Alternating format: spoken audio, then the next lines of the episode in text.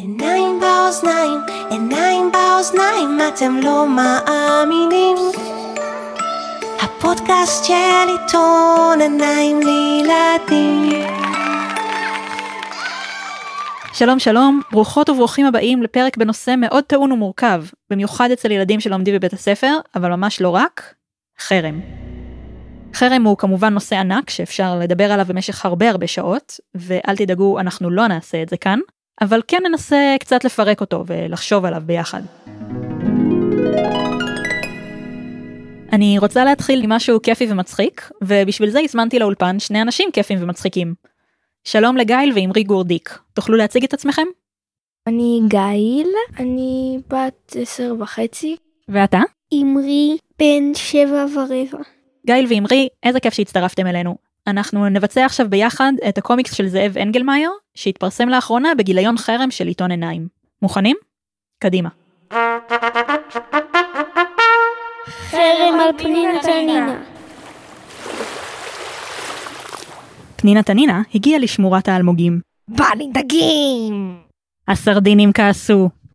את אוכלת אותנו, זה לא נעים לנו. את מנשמשת לנו את כל החברים. למה סרדינים?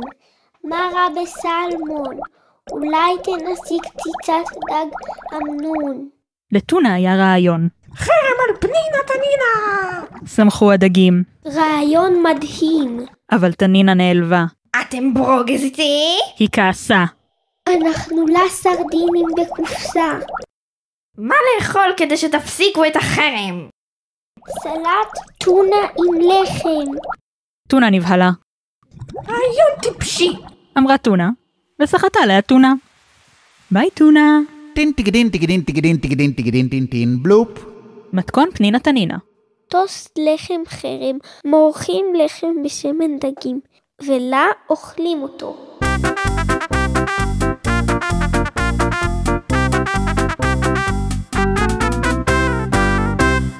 תודה רבה לגיל ולאמרי, אנחנו עוד נחזור אליכם בהמשך.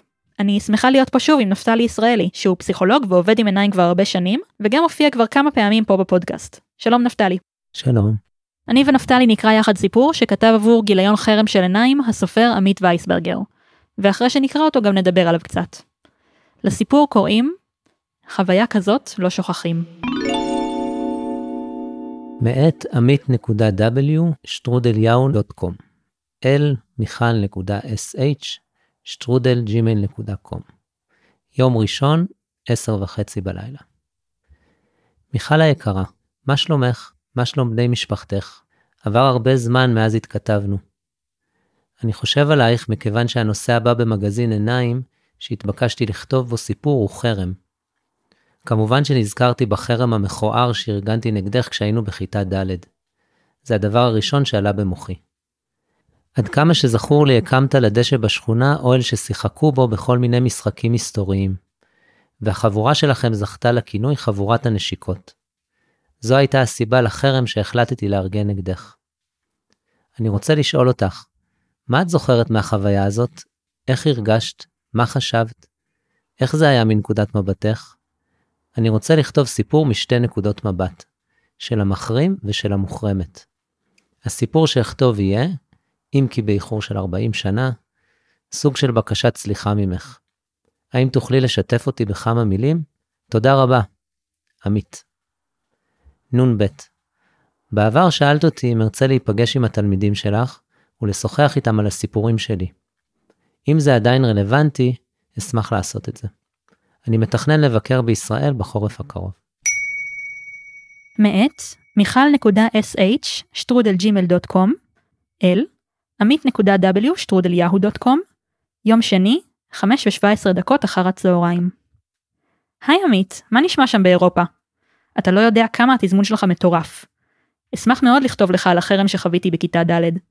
התזמון מטורף כי רק לאחרונה שוחחתי עם הפסיכולוגית שלי על החרם הזה, ועל ההשפעות שעדיין יש לו בחיי. האמת היא שזה סיפור די ארוך, אבל אנסה לענות בקצרה. אני זוכרת הרבה מאוד מהחוויה. זוכרת את שברון הלב, זוכרת שחיכיתם לי אחרי הצהריים באיזשהו מקום בפינת רחוב ויטקין, אם אני לא טועה בשם הרחוב. צעקתם עליי וקיללתם אותי ואפילו ירקתם עליי. הסיבה שעשיתם עליי חרם, לפחות למיטב זיכרוני, הייתה שבחופשת הפסח הייתי בחבורה נוספת של השכונה, ושם נקלעתי למין משחק שבו, באוהל שהקמנו על הדשא, כל אחד מהמשתתפים צריך היה לתת לי נשיקה. זה היה סוד, והוא היה אמור להישאר בתוך החבורה. אבל אני, בטיפשותי, לא שמרתי את הסוד וסיפרתי אותו לגליה פרץ. והיא העבירה את המידע אליך, לאילן, לנועה ולכל חברי השכונה האחרים שלי. מרגע ששמעתם על המשחק הזה באוהל, החלטתם לעשות עליי חרם מקיף, גם בכיתה וגם בשכונה. נשבעתי לכם אז שלא עשיתי כלום, אבל כן עשיתי, ולא כי רציתי. לצערי, הופעל עליי לחץ חברתי לא קטן. הרגשתי כאילו עולמי חרב עליי. הייתי הכי בודדה בעולם. הבדידות הייתה קשה לי כי ראיתי בך את החבר הכי טוב שלי, קצת כמו משפחה. הבית שלך היה בשבילי בית שני. גם המשפחות שלנו היו קרובות מאוד זו לזו. אני חושבת שזו הייתה הפעם הראשונה שנשבר לי הלב באמת. כי אני אהבתי אותך מאוד, ולא יכולתי לקבל את העובדה שאתה שונא אותי כל כך. תוך כדי הכתיבה, אני שמה לב שאני ממש כותבת על עצמי כפי שאני היום, וגם על הילדה שהייתי אז, פגועה ועצובה, וזה מדהים. אז לא הייתה לי הפרספקטיבה של אנשים מבוגרים. לא תיארתי לי שהמצב ישתנה אי פעם. חשבתי שתמיד ארגיש כל כך רע, כל כך לבד, כל כך מנודה. למזלי הרב היה לי חבר אחד בעולם, בועז, השכן שלי. אותו החרם לא עניין. התיידדנו אחרי שכבר התחיל החרם, והוא היה העוגן שלי בעולם הזה. היינו יחד כל הזמן. הוא גם גרם לחרם להיפסק. נראה לי שזה היה בתחילת כיתה ה'. אילן בא אליו, ובועז אמר לו שהוא אמור לבוא אליי, ושהוא, אילן, יכול להצטרף אליו אם הוא רוצה. ואם לא, הוא יבין אם הוא ילך הביתה. ואז אילן בא אליי וכך החרם התפוגג. הנושא הזה כבד מאוד. לא שוכחים חוויה כזאת. בשנים שבהן אני מחנכת כיתה, סיפרתי את הסיפור לתלמידים שלי. אמרתי להם שבכיתה שלי לא יהיה חרם על שום תלמיד או תלמידה. וכך היה. אף על פי שהיו לא מעט עניינים חברתיים לא פשוטים, דבר כזה לא קרה. וכשהיו עניינים, היינו מדברים עליהם גם אם הם לא היו קלים לשום צד, והשבנו אותם לאט ובזהירות.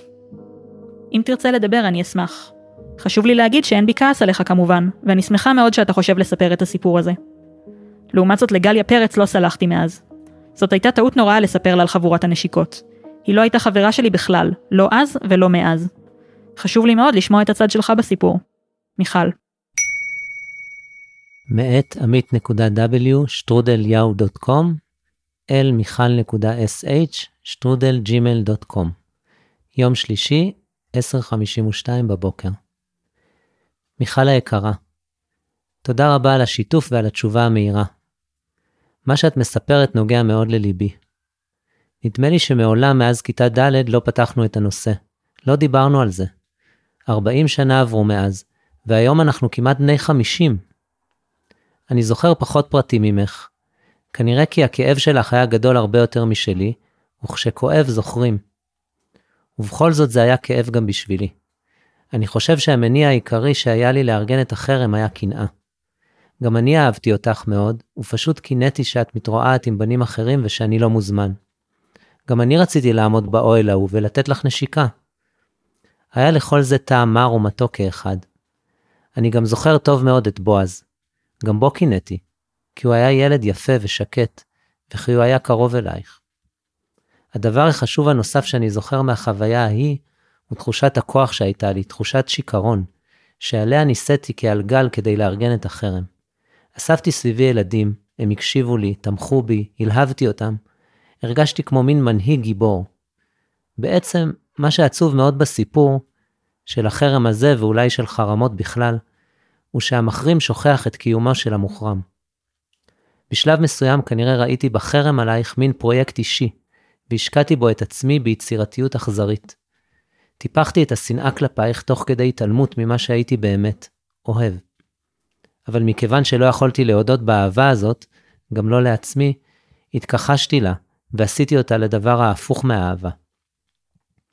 משום מה, גם אם לא הייתי המארגן היחיד של החרם, מתברר שגם גליה פרץ הייתה קשורה לזה.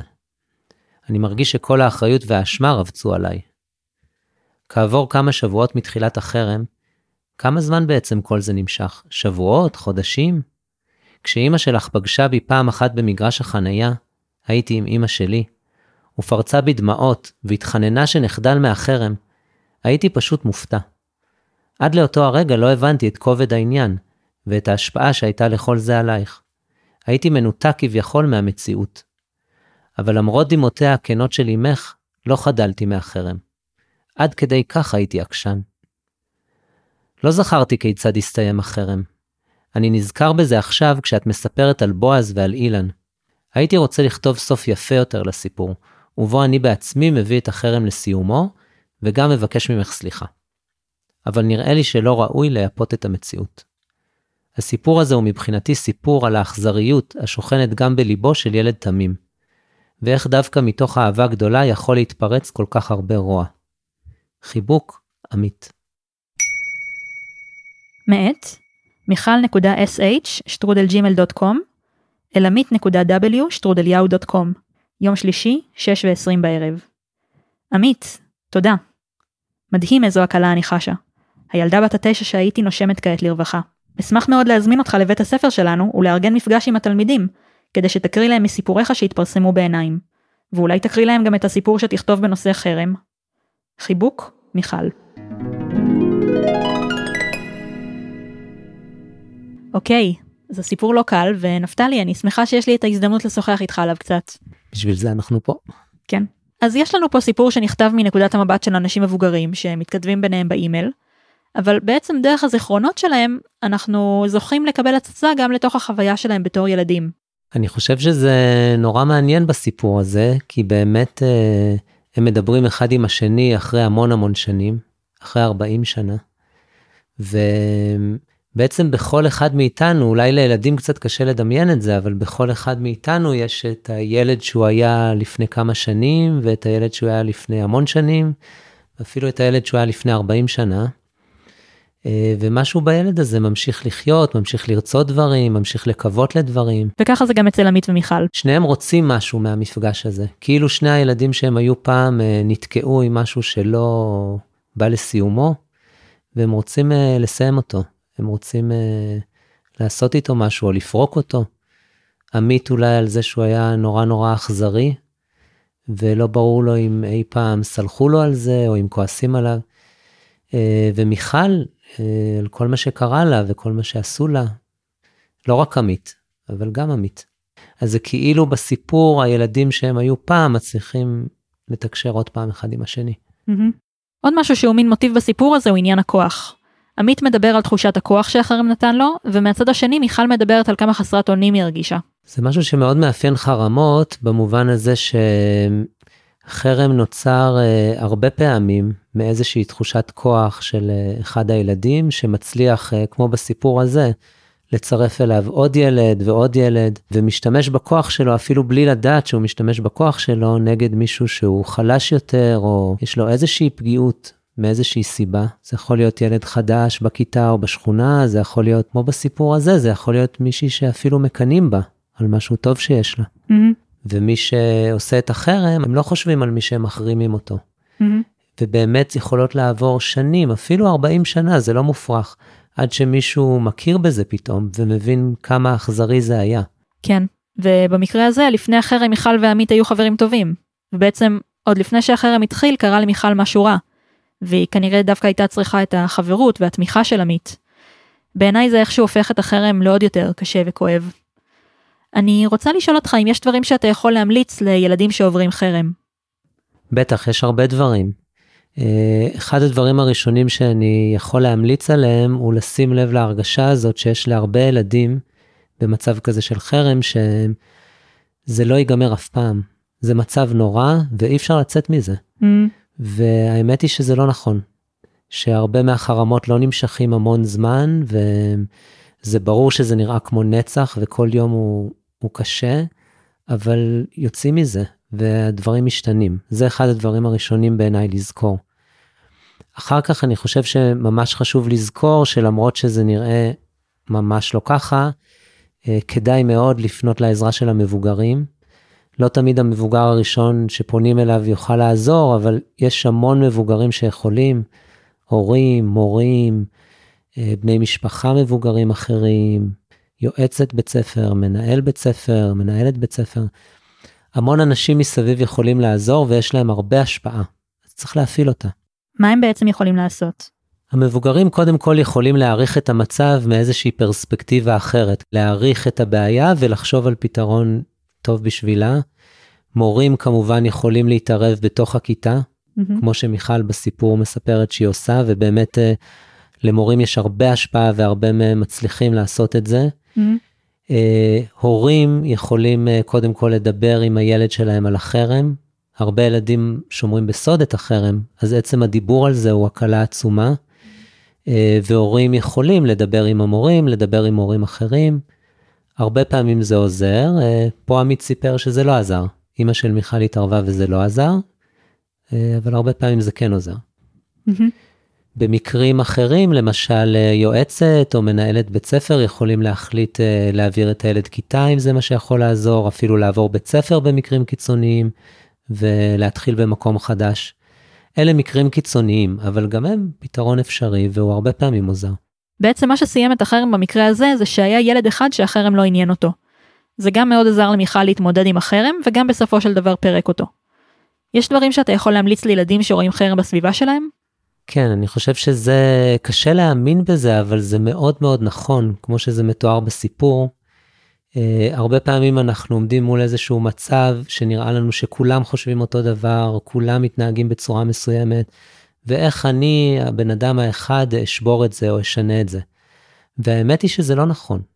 האמת היא שילד אחד יכול לעשות שינוי עצום במצב של חרם, אה, ויש לי כמה המלצות בעניין הזה. אני חושב שקודם כל, אה, אם הילד שמחרימים אותו לא מצליח לעשות שום דבר בעניין הזה, אז מספיק שילד אחד שובר את אה, מעטה הסודיות ומספר למורה, ליועצת, להורים, אפילו בעילום שם, אם הוא מפחד להזדהות בשם שלו, אז אפילו להגיד את זה בעילום שם זה יכול לעזור. Mhm. וכמובן, עוד דברים שיכולים לעזור זה לתמוך בילד שמחרימים אותו. ממש להיות חבר שלו לפעמים זה דורש הרבה אומץ וקשה, כי אז מסתכנים בחרם עליך, כן. וזה גם יכול להיות דבר קשה, אבל גם מחוות פשוטות וקטנות, כמו אה, מגע, או כמו אה, חיבוק, או כמו אפילו אה, מבט אה, בבוקר, או להגיד שלום, זה משהו שיכול אה, לשבור תחושה מאוד מאוד קשה של ילד שמחרימים אותו. יפה, אז uh, נראה לי שבנימה הזאת נסיים. תודה רבה נפתלי, זה היה מרתק. תודה ורד, היה נעים לשוחח איתך.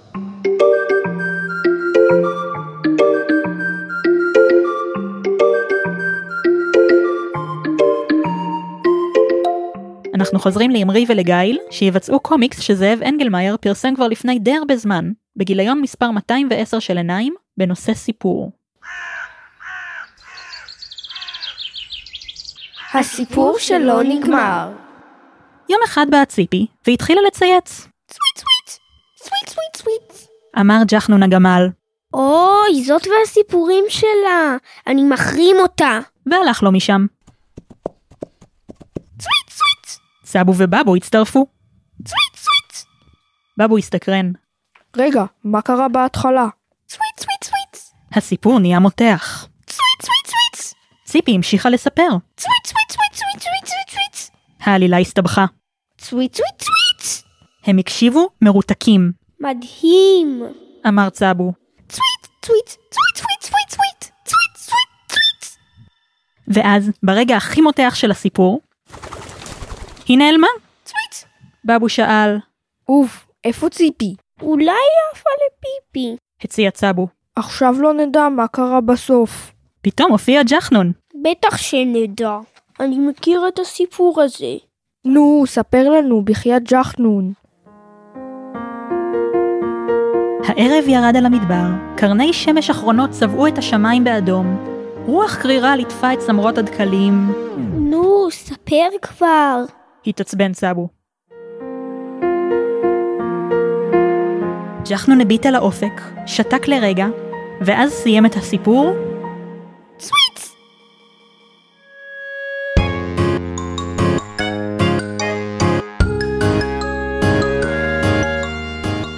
לקראת סיום, אני חושבת שחשוב להזכיר שחרם לא קיים רק בעולם הילדים. חרם קיים בצורות שונות גם בין מבוגרים, ואפילו ביחסים בין מדינות, בכלכלה ובתחומים נוספים. יש אפילו מקרים שבהם חרם יכול להיחשב כלי מועיל. למשל, כשלא מחרימים אנשים אלא מוצרים. אחת הדוגמאות הבולטות למצב כזה נקראת חרם צרכנים. על הנושא הזה כתב לנו לעיתון עיניים עופר סיטבון, שהוא משפטן, כלומר איש שמתעסק במשפטים, שחוקר את הנושא של אחריות תאגידית, כלומר האחריות של חברות גדולות כלפי החברה שסביבן. שלום עופר. שלום ורד. תודה שהצטרפת. בשמחה רבה. אה, אז עופר, מה זה חרם צרכנים? אז אה, חרם צרכנים זה דוגמה, דוגמה מאוד מעניינת לחרם אה, שאפשר לקחת אותו לכיוון אה, מאוד אה, חיובי. מהמם, זאת אומרת, חרם צרכנים זה בעצם דרך אה, של אזרחים להשפיע על החברה ש, שסביבם, לא רק באופנים ה, שאנחנו מכירים, של אה, להצביע, או ללכת אה, להפגין, או, או להתנדב, כמו שאנחנו רואים עכשיו, מהמם, אה, אלא פשוט דרך אה, הארנק שלהם. זאת אומרת, להתארגן ביחד, אה, קבוצה גדולה של אנשים, אה, נגד אה, חברות מסחריות ולנסות באמצעות האיום בחרם או החרם ממשי להשפיע עליהם, לשנות את ההתנהגות שלהם. מה זה אומר אה, חרם? אני לא אדבר יותר עם המנכ"ל? ממילא הוא לא חבר שלי. אה, לא, בדרך כלל אה, נגד חברות זה לא לקנות את המוצר שלהם, או לא להשתמש בשירות שהם נותנים. מהמם. כשעושים דבר כזה בכיתה זה נחשב דבר מאוד רע. למה אתה מדבר על זה אחרת כשזה חברות? אני מדבר על זה אחרת כי בדרך כלל השתמשו בחרם צרכנים כדי להפעיל לחץ לשנות התנהגות שהיא לא טובה, או לא הוגנת, או לא צודקת. תנאי עבודה קשים אה, של העובדים, אה, חברות שמפלות אה, אנשים, חברות שפוגעות בבעלי חיים, ואז החרם בעצם נועד להפעיל לחץ כדי להפסיק את ההתנהגות הלא טובה, יש כל מיני דוגמאות כאלה. אה, אז בוא תספר לנו באמת על דוגמה. אז הדוגמה הכי הכי בולטת אולי אה, באמת אה, בהיסטוריה היא החרם על חברת האוטובוסים במונטגומרי בארצות הברית. אנחנו מדברים על שנות החמישים של המאה העשרים, לפני 70-80 שנה, ושם למרות שבעצם העבדות כבר בוטלה אחרי מלחמת האזרחים, במשך אה, כמעט 100 שנים, גם אחרי המלחמה, עדיין נמשכה האפליה של השחורים, האפריקאים האמריקאים בארצות הברית, אה, בעיקר בדרום ארצות הברית. אה, בחנות היה תור נפרד לשחורים ולבנים, אה, על ספסל בגינה הציבורית, אה, בבתי ספר, וגם בתחבורה הציבורית. זאת אומרת, אה, לבנים ישבו קדימה ושחורים ישבו מאחור. מהמם, וב-1955, ב-1 בדצמבר, אה, עלתה לאוטובוס במונטגומרי אישה אפריקאית אמריקאית בשם אה, רוזה פארקס, שאולי אתם מכירים את השם שלה, והיא החליטה שהיא תשב מקדימה, למרות שהיא שחורה, למרות שאסור לה, היא הייתה עייפה והיה מקום מקדימה והיא התיישבה. ואז אה, אדם לבן אה, ניגש אליה וביקש אה, לפנות את המקום, והיא סירבה. בשל כך כנסו אותה ועצרו אותה. והאירוע הזה כנראה היה איזה סוג של קש ששבר את גב הגמל, ותוך כמה ימים בעצם הכריזו על חרם צרכנים נגד חברת האוטובוסים במונטגומרי, והוא התפשט מאוד מהר, וממש תוך כמה ימים כמעט אף אחד מהאוכלוסייה השחורה בעיר לא נסע באוטובוס, למרות שהיו איומים ולפעמים גם אלימות, מהמם. הם פשוט לא נסעו, ואחרי קצת יותר משנה, בעצם אה, בית המשפט פסק שכל העניין הזה של אה, הפרדה בתחבורה הציבורית הוא בעצם אה, נוגד את החוקה וצריך להתבטל, ובעצם אה, באותו רגע כל העניין הזה של הפרדה באוטובוסים וגם אה, במקומות אחרים בעצם אה, התחיל אה, להתפורר אה, עד ש... בשנות ה-60 זה בוטל, אה, בוטל לגמרי. אז זו דוגמה לחרם באמת שהשיג את המטרה שלו והייתה לו השפעה באמת אה, ציבורית אה, מאוד מאוד גדולה, הוא גם עורר מודעות לכל, ה, לכל הנושא הזה של ההפרדה ובסופו של דבר הוביל לביטול של כל ההפרדה ולא לא, לא רק באוטובוסים. כן, זה כמובן אחד הסיפורים הכי מרגשים ומעוררי השראה של התנועה לזכויות האזרח, ואני חושבת שהוא גם מראה משהו חשוב במובן זה שכולנו צרכנים, בהמון המון דרכים קטנות, גם אם זה רק כי אנחנו נוסעים באוטובוס. ובעצם אה, תמיד יש לנו את הזכות לבחור מה כן לקנות ומה לא לקנות. בהחלט, בהחלט. אה, באמת גם בשנים האחרונות מדברים אה, לא רק בעצם על חרם, אלא אולי על ההפך מחרם, שזה סחר הוגן.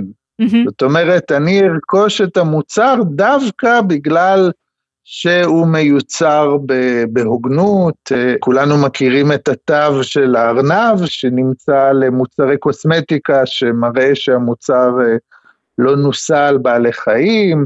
אה, יש תווים של סחר הוגן, בעיקר על שוקולד או קפה. אה, ויותר גם, לאט לאט גם על בגדים, אה, שמראה שבעצם בתהליך הייצור בעצם לא היה ניצול, כן? כי אה, הרבה מהדברים האלה מיוצרים בעצם, למרבה הצער, בעולם היום בתנאים מאוד קשים של ניצול, של אה, עבודה של ילדים מאוד מאוד צעירים, אפילו עבדות בחלק מהמקרים. אה, ובעצם הסחר ההוגן הוא, הוא איזשהו אמצעי לשנות את המצב, זאת אומרת אה, לקנות רק מחברות שבאמת אה, שומרות על תנאי עבודה נאותים, מהמם. אז בהחלט, כל אחד מאיתנו יש דרך בעצם לפעול ולקדם את הערכים והאמונות שלו גם בעזרת הארנק. נפלא. אני חושבת שעם המסר היפה הזה אנחנו נסיים. עופר, תודה רבה שדיברת איתנו, זה תחום מרתק. תודה לך, להתראות. להתראות.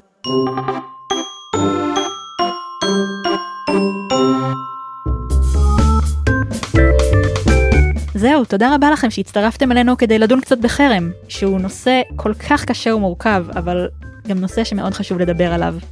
כרגיל, נזכיר שבגיליון חרם של עיתון עיניים יש עוד המון מאמרים מרתקים, למשל על אומנים מפורסמים שבתחילת דרכם הוחרמו על ידי הממסד האומנותי. יש שם גם עוד עצות חשובות להתמודדות עם חרם מיעל אברהם, שהיא אחת המומחיות המרכזיות לנושא בארץ, וכמובן, כרגיל, המון סיפורים, חידות, קומיקסים ומדורים.